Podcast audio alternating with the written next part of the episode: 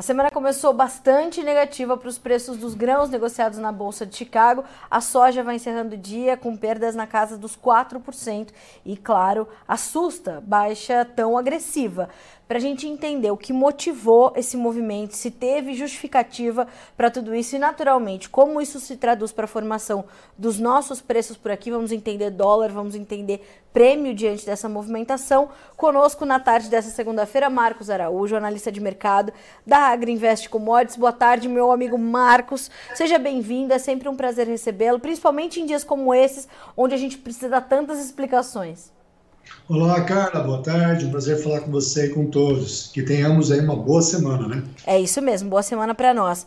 Marcos, teve espaço e tem justificativa para uma baixa tão agressiva como essa que nós registramos hoje nos preços da soja em Chicago?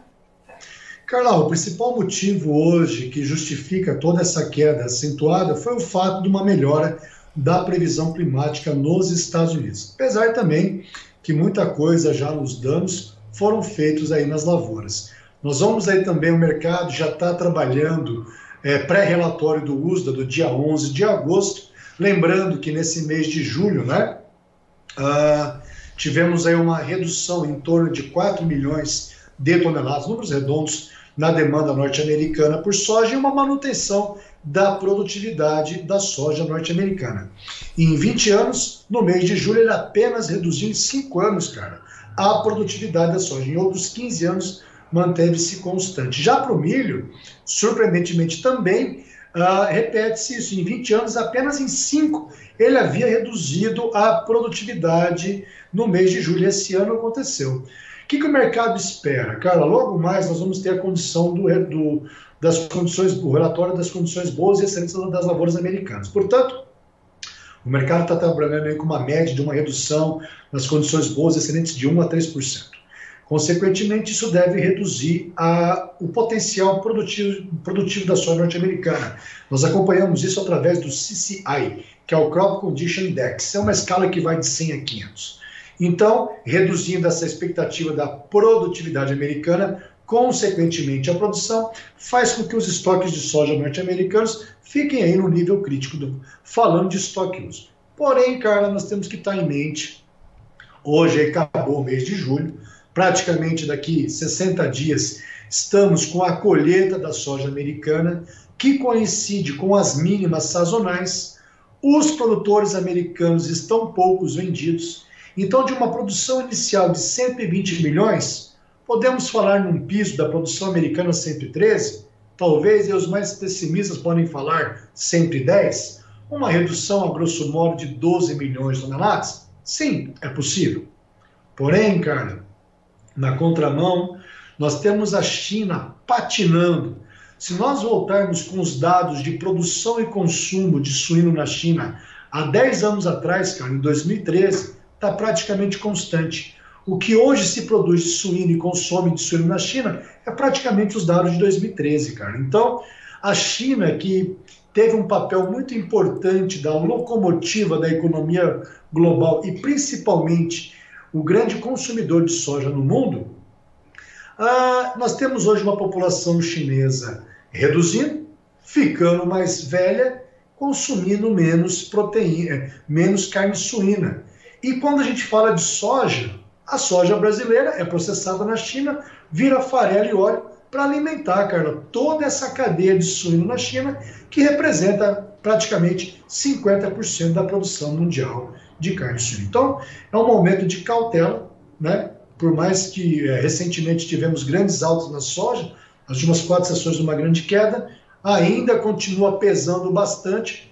Os prêmios da soja para o ano que vem negativos, Carla março a menos 80, contra uma média histórica de mais 60, e um dólar futuro apenas aí, se nós olharmos o dólar futuro para março, cara, 4,86.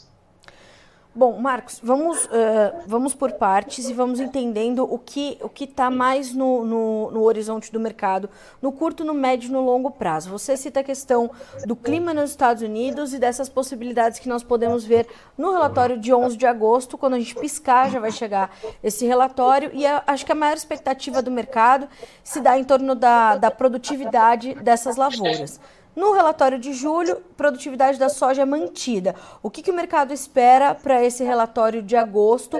Qual é a sua perspectiva, a perspectiva da Agriinvest e o que isso pode trazer para a formação dos preços?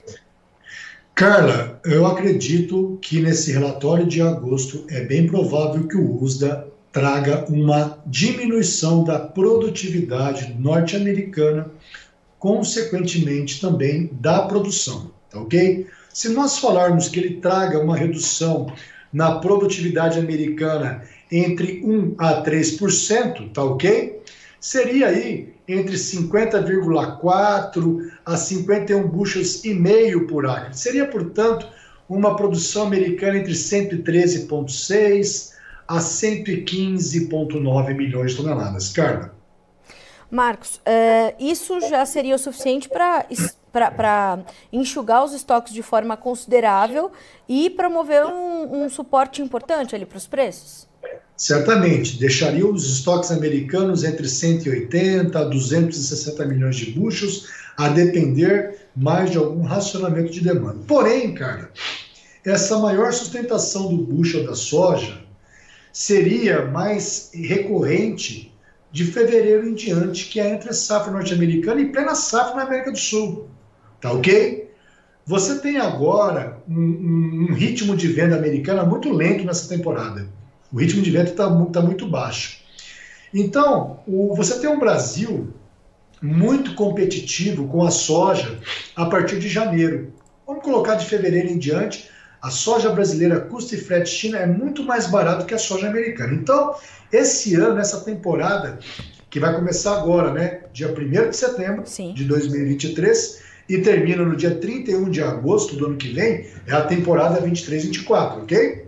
Nós estamos terminando a temporada 23 agora, 31 de agosto. Pegando esse próximo calendário, então, Carla, o que, que é a nossa opinião? As exportações americanas de soja vão ficar muito concentradas entre outubro a começo de janeiro, certo? Você tem um produtor americano muito pouco vendido. Então, isso vai exigir dos americanos um rápido escoamento. Você tem visto a China comprando bons volumes nas últimas semanas, a melhora também da margem do sinocultor, né? Chinês, isso é bom de falar. Mas isso tudo, cara, não vai ser suficiente, na minha opinião, de dar uma sustentação muito forte nesses próximos meses em Chicago, porque nós estamos praticamente numa boca de safra. Como eu falei, em 60 dias vai haver a, vai haver a colheita americana.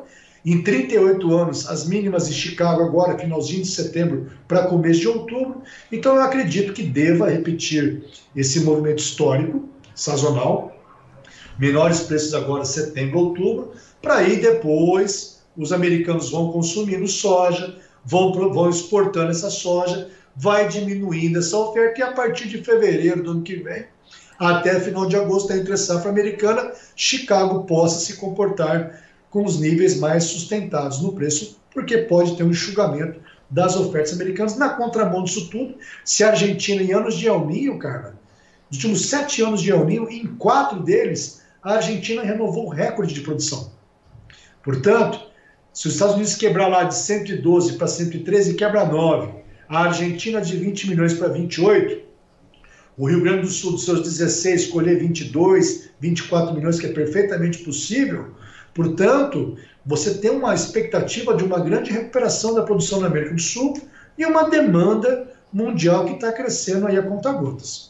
Agora, Marcos, é, como é que você viu é, essa, esse comportamento da demanda chinesa na demanda chinesa, né? Da demanda no, no, na semana passada, com os anúncios de vendas sendo ali feitos pelo USDA, algo que a gente não via há tempos, né? Vendas é, é seguidinhas assim, é, como aconteceu na semana passada, um volume até considerável para fechar a semana mas sempre para destinos não revelados, né? De tudo que foi divulgado, acho que uma ou duas foram apenas é, dadas como China mesmo. E nessa segunda-feira, mais uma compra chinesa de soja. Isso já é uma, uma sinalização dos chineses de que estão de fato preocupados com os preços e estão ali tentando garantir alguma soja diante de uma safra americana que deverá ser menor, é, inevitavelmente, do que o inicialmente estimado?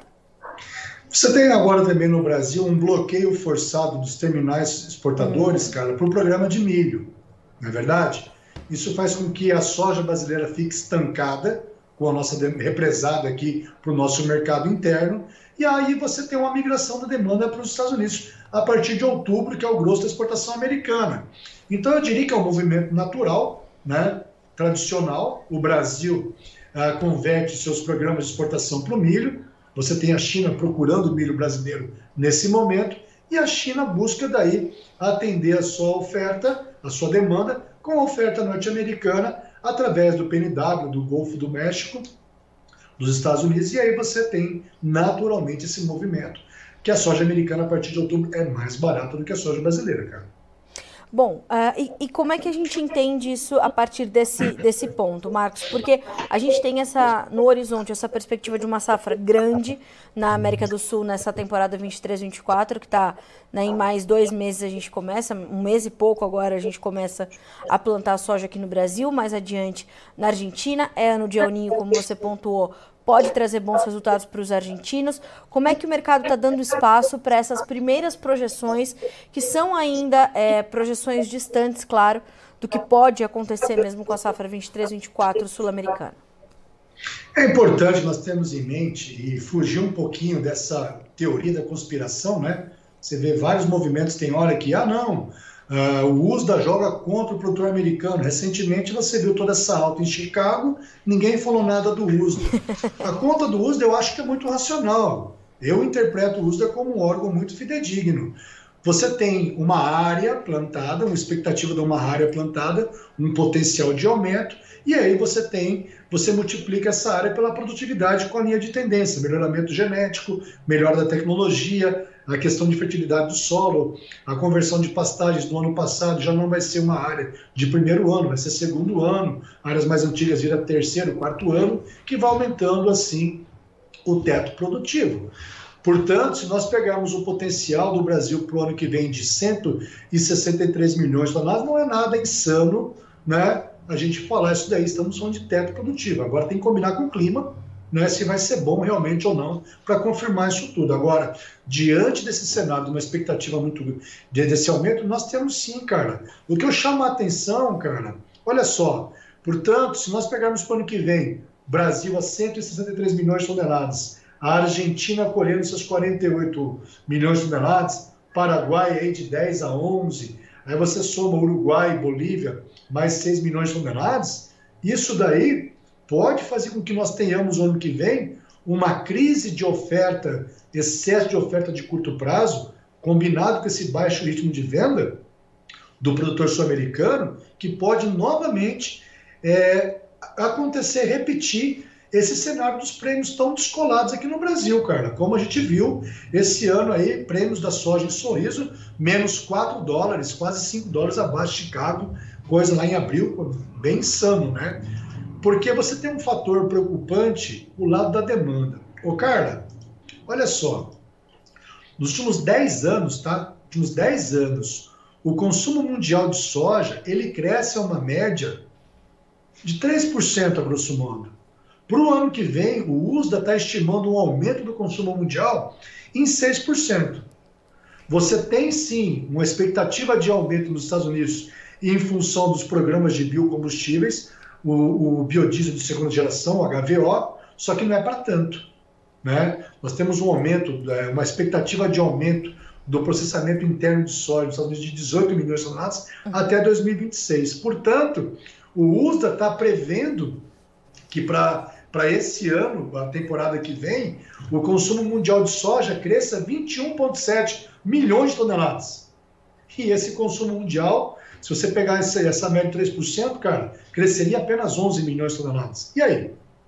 Se você pegar os Estados Unidos com 113 milhões de toneladas, vamos por 114 aqui, vai. Uh, o Brasil 63, você teria uma produção mundial de soja de 402 milhões de toneladas, um consumo mundial de 374, nós teríamos um estoque final mundial próximo a 131 milhões de toneladas, 28 milhões a mais do que nessa temporada. Então é uma equação bem difícil, bem complexa, de que a redução americana nessa temporada, por esse clima mais adverso, pode ser compensado com esse aumento de produção da América do Sul. Temos que combinar com o clima ainda, é verdade. Porém, esse aumento da produção mundial muito otimista, em 21,7 milhões de toneladas, eu não estou convencido. Eu acho que nós podemos daí ter Chicago em patamares sustentados, porque reflete a realidade americana, como eu falei, diminuindo a produtividade americana, porém, aqui para a América do Sul, prêmios bem negativos devido a uma safra recorde, déficit de armazenagem, capacidade de armazenagem no Brasil e baixo ritmo de venda dos produtores. É uma equação é, que é difícil a gente acreditar em prêmios muito positivos para o ano que vem, nessa conjectura que eu estou trabalhando. Marcos, como é que o produtor tem que encarar esse momento de já uma sinalização de prêmios negativos para esses primeiros vencimentos de 2024? É hora dele é, já é, é, ou já passou da hora, talvez, dele é, redesenhar as estratégias para o ano que vem. Uh, ele ainda está na condição de fazer relações de troca, a gente está prestes a começar a plantar. Como é que você está entendendo essa primeira movimentação para a safra 2023-24, considerando essa, esse baixo nível de comercialização em relação a anos anteriores para o produtor brasileiro?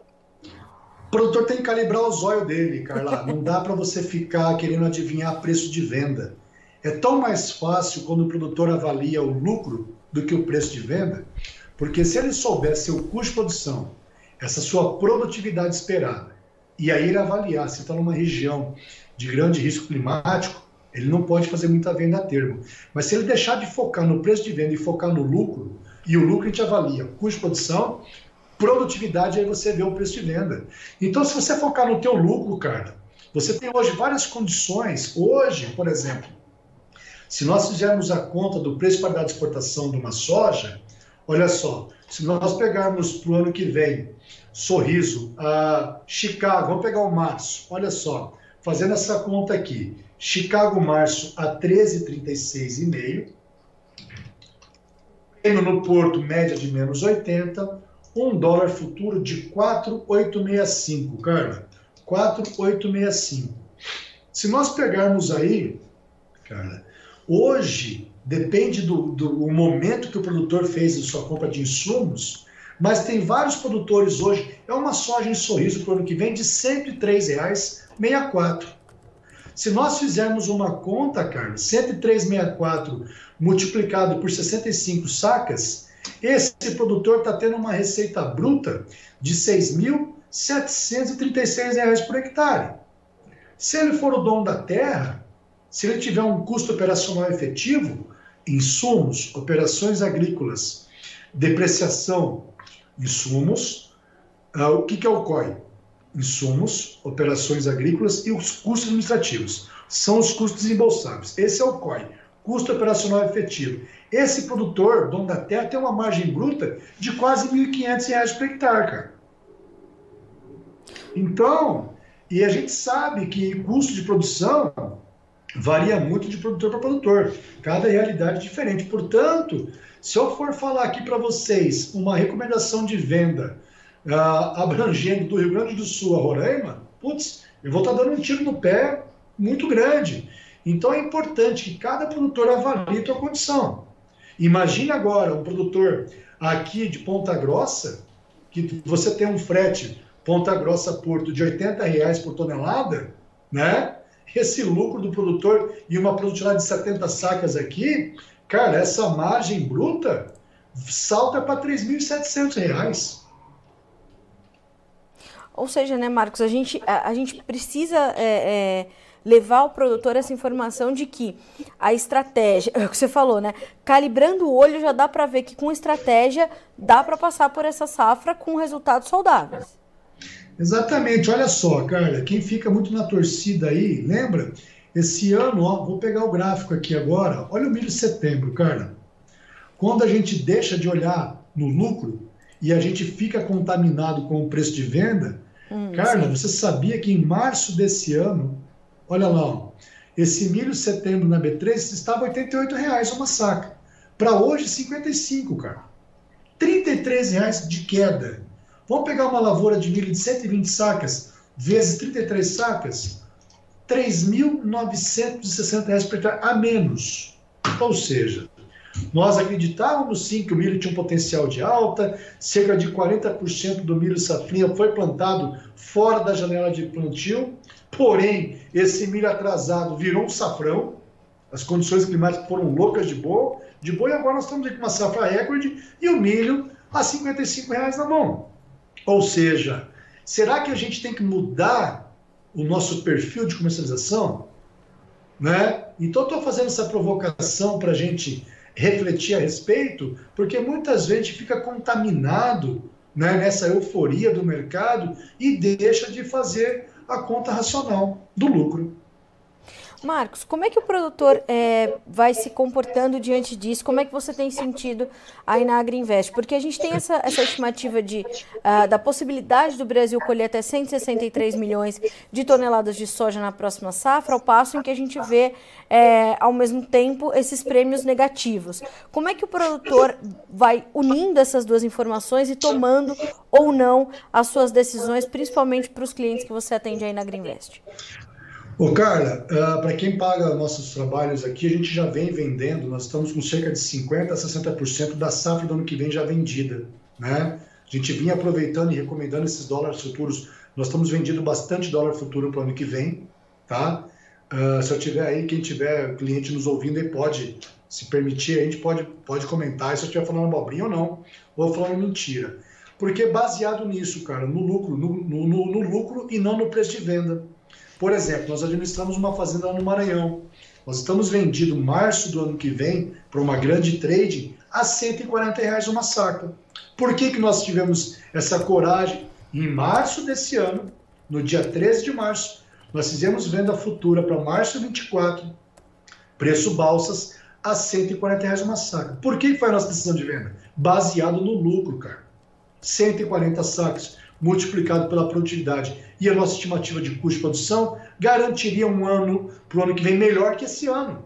Então nós tivemos essa decisão de venda, mostrando isso para a família que a gente atende. Portanto, é, é, é deixarmos de lado desse achismo que vai subir ou não, e muitas vezes a gente é contaminado por uma conversa num shopping de happy hour, que aí todo mundo vira analista de mercado e poucos acompanham efetivamente o, o, o, a agricultura. Hoje, Carla, a agricultura é globalizada.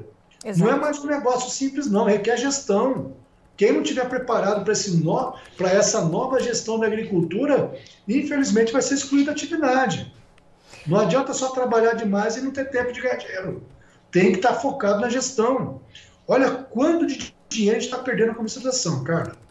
O Marcos. Portanto, é, esse é o nosso trabalho, cara. Ah, Marcos, você fez a venda futura para 60% da produção. Por que, que você não vende mais? Aquela região tem uma estabilidade climática com El Ninho. Vamos cobrir o resto com put. Em Chicago, você pode montar daí uma série de estratégias. Compra put ou compra put spread. Ah, você pode fazer um financiamento dessa compra de put vendendo call, mas para isso tem que saber os riscos envolvidos em derivativos. A regra 1 um dos derivativos é, cara, se você não souber os riscos envolvidos, não opere. Portanto, a gente, você trabalhar essa questão da bancabilidade, ter limites de crédito para fazer teu hedge na corretora como na Greenvest, nós, nós somos uma corretora da B3 de Chicago desde 2003. Você pode fazer os hedges com os bancos, Banco do Brasil, Itaú, Santander. Você pode fazer as operações de OTC, né, com as empresas financeiras, como conosco aqui na Greenvest, travar Chicago e dólar, mas você tem que estar ciente disso. Mesmo você, Carla, fixando Chicago e dólar, não vai ser um hedge perfeito. Você vai ter o risco de base, o risco do basis. É importante você saber qual, como se comporta o preço da, soja na tua cidade em relação ao contrato futuro de Chicago. Chicago reflete uma realidade americana. Como eu falei, para o ano que vem, nessa conjectura que eu pontuei, nós estamos trabalhando com um diferencial de bases bem negativo para o ano que vem em relação a esses fatores que eu pontuei aqui para o Brasil para a América do Sul. Então, se você não souber o teu bases, eu costumo brincar, você está dirigindo sem GPS. Ô Marcos, só, só um, refrescando aqui a memória minha e dos nossos colegas que estão que nos acompanhando. Quando a gente pensa nesses 140 para a região do Matopiba, nessa operação que você fez, uh, você usou qual contrato para Chicago? A qual valor, Marcos? O março. O, o março do ano que vem. O março, que hoje... Cargill, em balsas. Ótimo, que hoje fechou... Tá que hoje fechou com 13 dólares e 36, o março. Se a gente pensar numa soja de 13 dólares e 36, contabilizando pelas estimativas do USDA, e Chicago trabalha muito perto disso com uma safra no Brasil de 163 milhões de toneladas, é um baita preço? Sem dúvida, mas só que a decisão, Carla, você teve. O que, que foi o nosso o fator decisivo para a gente? Foi olhar Chicago, dólar não, foi o lucro. Sabe por quê, Carla? Conforme nossa projeção de custo para o ano que vem nessa fazenda, nós vamos ter um lucro lá cerca de R$ 2.434 por hectare. 300 reais a mais que nessa temporada. 334 a mais. Tá. Marcos, quando a gente é, é, olha para esse momento, a gente uh, pode enxergar lá na frente é, uma oportunidade completamente diferente e margens que vão é, realmente drenando no cenário que você tem no seu horizonte para o produtor que ainda não, não avançou com seus negócios? Pode ser muito preocupante, cara. Faz uma conta comigo, olha só. Se nós pegarmos, vamos imaginar que Chicago março para o ano que vem, tá? Ele se comporte, cara, na casa de. Vamos pegar aqui o bushel. Vamos pegar o maio, 14 dólares o bushel. Tá ok? Pega para mim, olha só. Chicago a 14 dólares o bushel.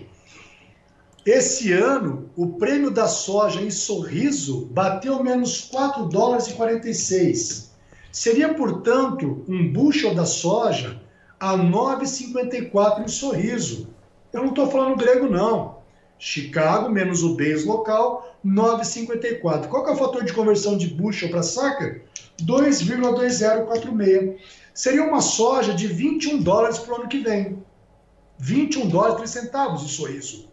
Ô, Carla, você tem visto o pessoal falar as expectativas de dólar futuro? A quanto essa taxa de câmbio? É, você me falou agora 4,86, né?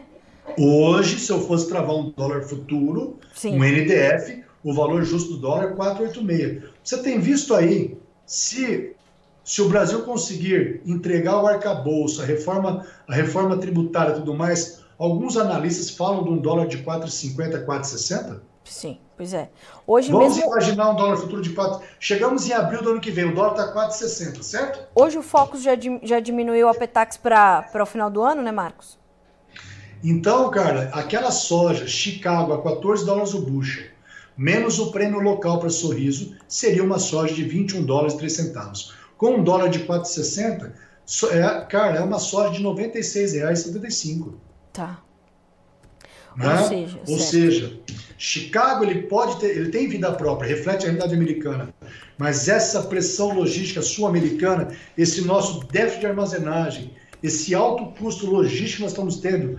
Ô, Carla, recentemente com um dólar de 5,80, o custo de movimentação de uma soja da fazenda em Sorriso para o navio eram 60 dólares. Está voltando a 110 dólares Eita. por tonelada. Haja, haja coração. Esses 50 dólares de custo na logística a mais é descontado do sojicultor. O Marcos, e quem tem soja da safra 22, 23, soja da safra velha para vender ainda, está conseguindo conciliar toda essa gestão que precisa ser feita para a safra 23, 24 e conseguindo capturar alguma boa oportunidade ainda para a soja da safra velha? Não infartou ainda? eu aqui, eu tô segurando, mas assim, tem, tem, tem produtor ainda que tá, tá tentando, né, Marcos? Não, olha só, brincando, mas é sério, né, cara? Vamos lá. Se nós pegarmos um preço da soja base Sorriso em fevereiro desse ano, nós tínhamos lá em, Sorriso, olha só, na a grosso modo, vamos pegar aqui média de fevereiro, Sorriso, uma soja de 148 reais. Para hoje 120, são 28 reais a menos. Pega todo o custo financeiro, cara, de março, ele vendeu soja de fevereiro, poderia estar aplicando juros. Março, abril, maio, junho, julho, cinco, seis meses. Portanto, Carla, e se você voltar ao nosso histórico de entrevista, nós vimos alertando os clientes, assim como foi o ano passado, nós tínhamos uma curva de futuros invertida. Nós tínhamos Chicago, março, maio a 17 dólares o bushel e novembro a 15 dólares. Era uma curva invertida. Sim, Nosso analista-chefe, o Thiago Davino, que conversou com vocês na sexta-feira, nós vimos ele na análise dele, Nós vimos chamando essa expectativa de queda do dólar. Quem participou comigo lá em Nome Toque, no 33º Fórum Nacional da Soja, que nós falávamos de um dólar de 4,80, essa nossa expectativa, nós recomendávamos vender soja no primeiro semestre do ano, aplicar o dinheiro, economizar armazenagem quebra teto e comprar uma call com o spread em Chicago. Seguro morreu de velho. Nós não estamos aqui para brincar de mãe de Ná para adivinhar mercado. Isso é impossível. Né? Quem fala isso aí é, é, é, uma, é uma bobagem sem tamanho. Porque o mercado ele é muito dinâmico. Você tem essa questão de previsões climáticas de médio e longo prazo que podem ou não se confirmar. Então nós temos que estar cientes das ferramentas de gestão e para cada realidade usar a ferramenta correta. Exato. Não adianta agora você ficar rezador e não trader. Um bom gestor não dá para fazer isso. Você imagine, cara, se você fosse uma gestora de uma grande empresa listada numa bolsa e você não faz a tua obrigação de rede, de garantir o lucro da tua empresa, você é mandado embora na hora.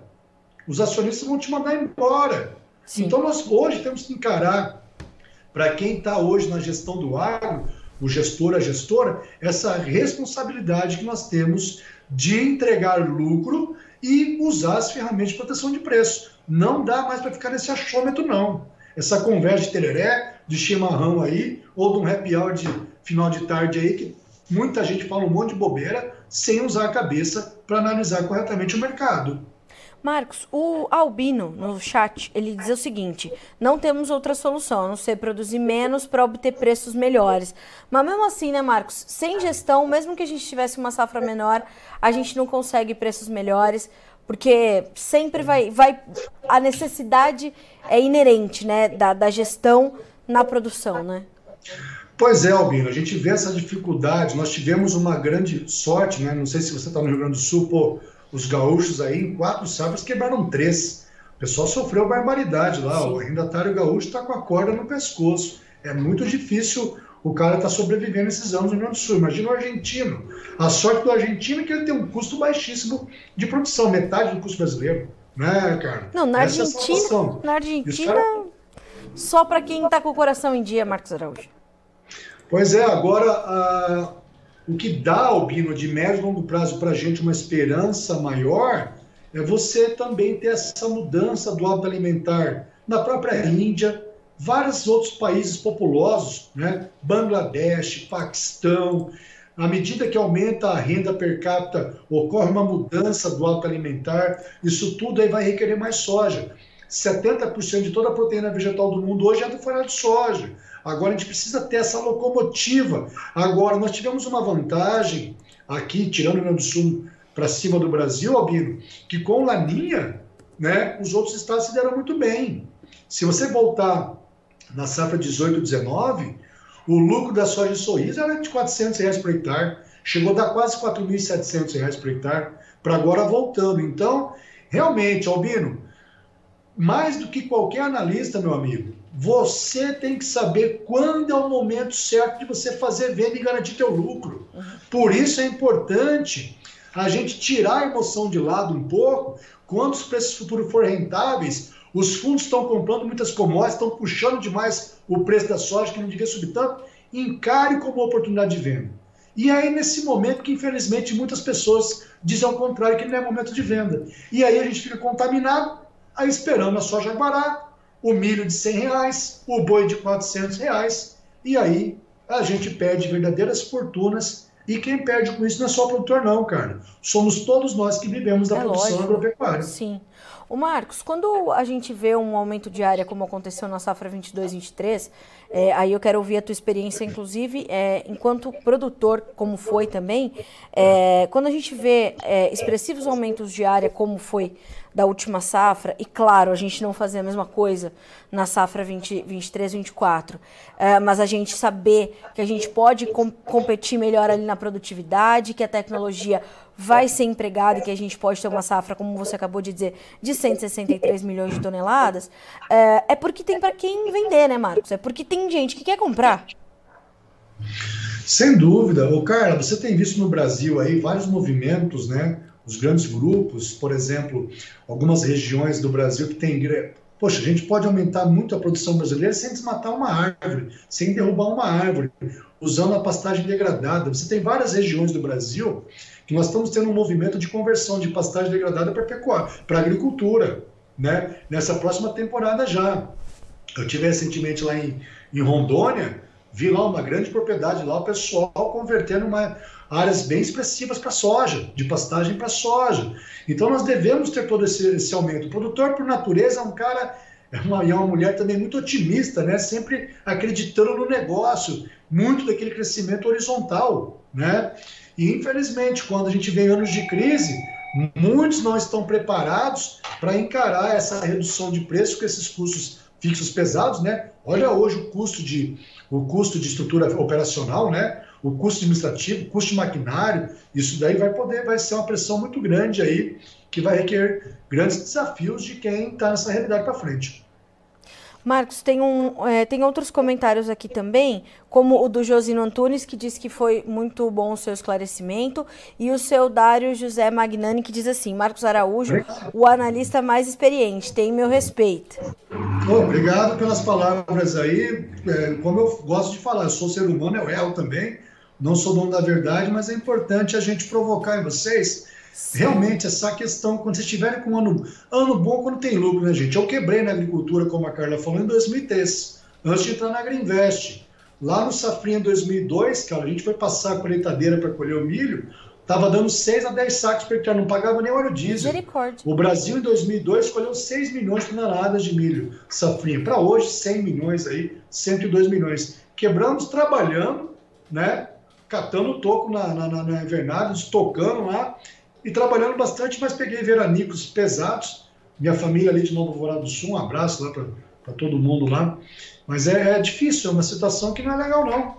É triste a gente ver várias pessoas que trabalham bastante, mas acaba que deixa o dinheiro passar essas oportunidades no mercado. Mas é nítido, né, Marcos, que a tua vivência é, enquanto produtor rural, a tua vivência no campo, é, te traz é, é muito da tua bagagem, tá? É, é foi acumulada nessas experiências que, infelizmente, acabaram é, sendo ruins, mas que se tornaram algo muito positivo, que é, é você trazer essa experiência para essa outra vertente sua, para essa outra vertente do Marcos Araújo, que é essa, esse incentivo, esse, esse pregador do deserto de falar sobre a gestão, né?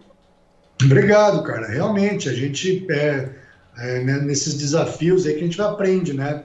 Mas eu fico triste quando a gente vê, é, você vê famílias inteiras, às vezes, tendo que se desfazer de grandes Sem patrimônios para poder pagar dívidas com revendas, com bancos, né, com os credores, porque as pessoas não, não hoje não, não aprenderam é, essa, essa complexidade que hoje é uma gestão de uma atividade agropecuária. Obrigado pelas palavras aí, cara. Imagina, Marcos, imagina. Você é, é uma referência para todos nós.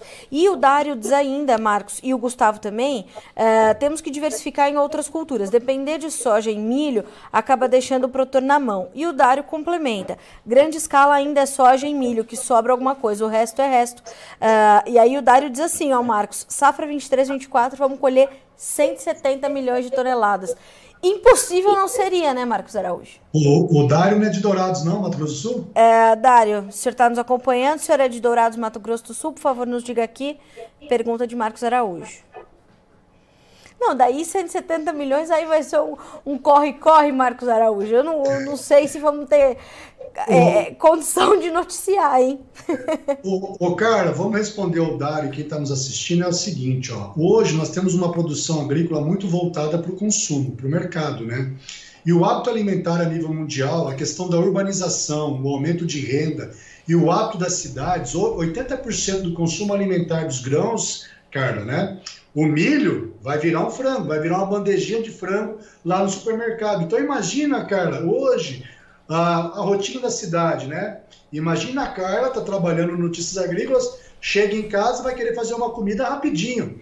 Então a Carla vai no mercado, compra uma bandeja de frango para que faça lá no air fryer rapidão, para que você possa comer lá e depois você ter teu tempo de descanso em casa. Então essa questão do, do, do, do, do hábito alimentar das cidades, o aumento de renda, isso tudo direciona a produção agrícola para duas culturas, pessoal milho e soja. Junto com isso, o boom das carnes também os programas de biocombustíveis do mundo têm direcionado a produção agrícola para essas duas culturas e a gente acaba que não tem muita opção, né? Imagina, não sei se é o Dário de Dourado, se for ele, um grande abraço, o, mas a gente, por exemplo, se vai pegar Dourados, Mato Grosso do Sul, safra de verão, questão da temperatura noturna, você vai plantar um milho ali, você sofre bastante com a, com a redução da produtividade, fica inviável produzir um milho no verão, exceto regiões de grande altitude, né? Então acaba que isso daí é, força a produção agrícola nessas duas culturas. Marcos, o Dário é de Pranchita, no sudoeste do Paraná, e ele ah, complementa: o frango é uma espiga de milho com asa. Fato. Exatamente, 67% do frango aí é milho, né, Dário? É verdade. Marcos Araújo, ó, me faltou até a voz. Obrigada mais uma vez pela, pela a experiência compartilhada conosco, com a nossa audiência. É sempre muito bom te ouvir e te ouvir fazer contas. Eu sempre falo isso para você, né? Que eu, eu fico admirada de te ver fazer contas, porque o produtor precisa colocar essas contas na rotina dele, né? É, não são contas, né? Como você falou, a gente não está fazendo aqui é, é, física espacial, é algo que precisa estar tá no dia a dia dele. A Agriinvest está aí para ajudar é, esses brasileiros que precisam começar a entender que o, o, papel que hoje a gente assume, esse protagonismo, enquanto maiores produtores mundiais, maiores exportadores mundiais, nos traz a obrigação de entender melhor a nossa gestão, né, Marcos? Exatamente, cara. Então é isso, pessoal. A agricultura se tornou globalizada. Hoje nós temos toda essa questão da taxa de câmbio, né, essa questão geopolítica. Isso tudo é importante. De médio para longo prazo, esse conflito Ucrânia-Rússia a Ucrânia se tornou uma grande potência agrícola mundial. Essa limitação das exportações ucranianas à produção agrícola, todos esses danos causados nos portos ucranianos, de certa forma o Brasil pode se beneficiar disso. Mas nós precisamos ter uma demanda mundial crescente, precisamos ter um novo player, não só mais a China. A China, de certa forma, está estagnada, precisando, precisamos ter a Índia entrando em cena para que a gente consiga realmente continuar produzindo com bons lucros. Não adianta a gente produzir como está agora aí, com esse milho safrinha 2023 aí, margens negativas, a curta igual coisa de porco aí, é, é ruim para nós. Combinado, a gente vai acompanhar. Marcos, obrigada mais uma vez, meu amigo. Boa semana para você. Abração, disponha. Obrigada. Um abraço para ti também. Até a próxima, meu amigo. Valeu. Até mais. Senhoras e senhores, Marcos Araújo, analista de mercado da Agriinvest. É, eu admiro demais a experiência do Marcos e a o desapego né, com que ele trata essa questão da, da sua fase enquanto produtor rural. Veja como é importante errar e, e, tentativa e erro, né?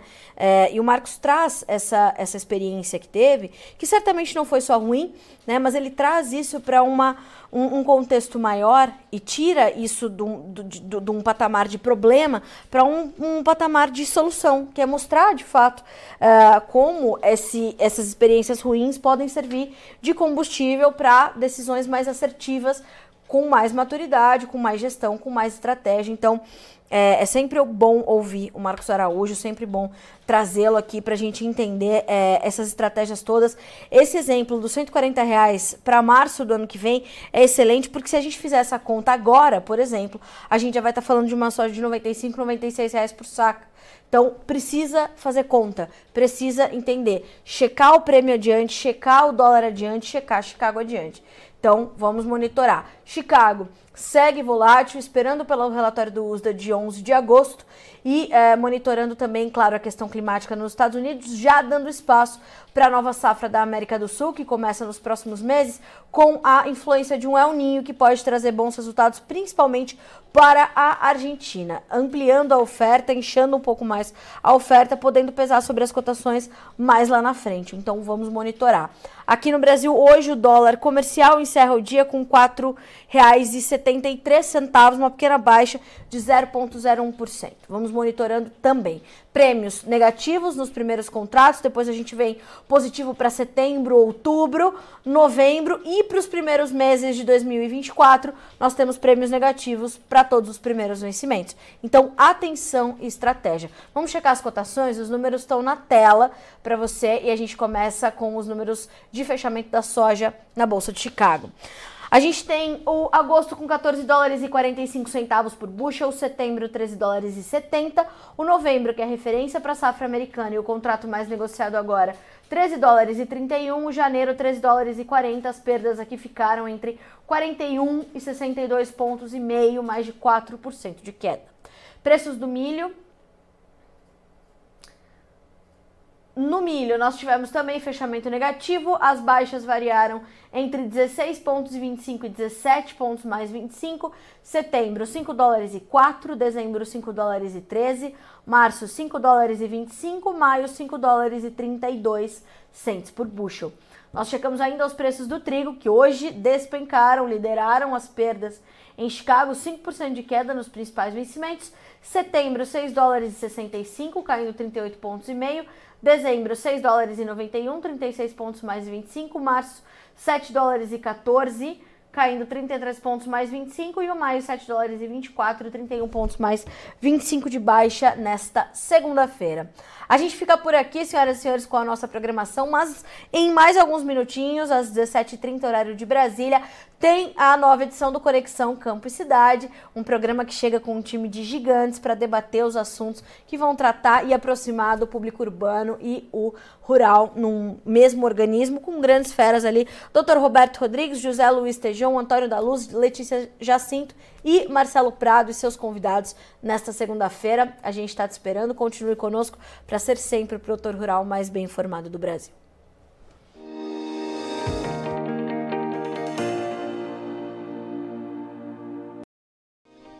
Se inscreva em nossas mídias sociais. No Facebook, Notícias Agrícolas. No Instagram, arroba Notícias Agrícolas. E em nosso Twitter, arroba Norteagri.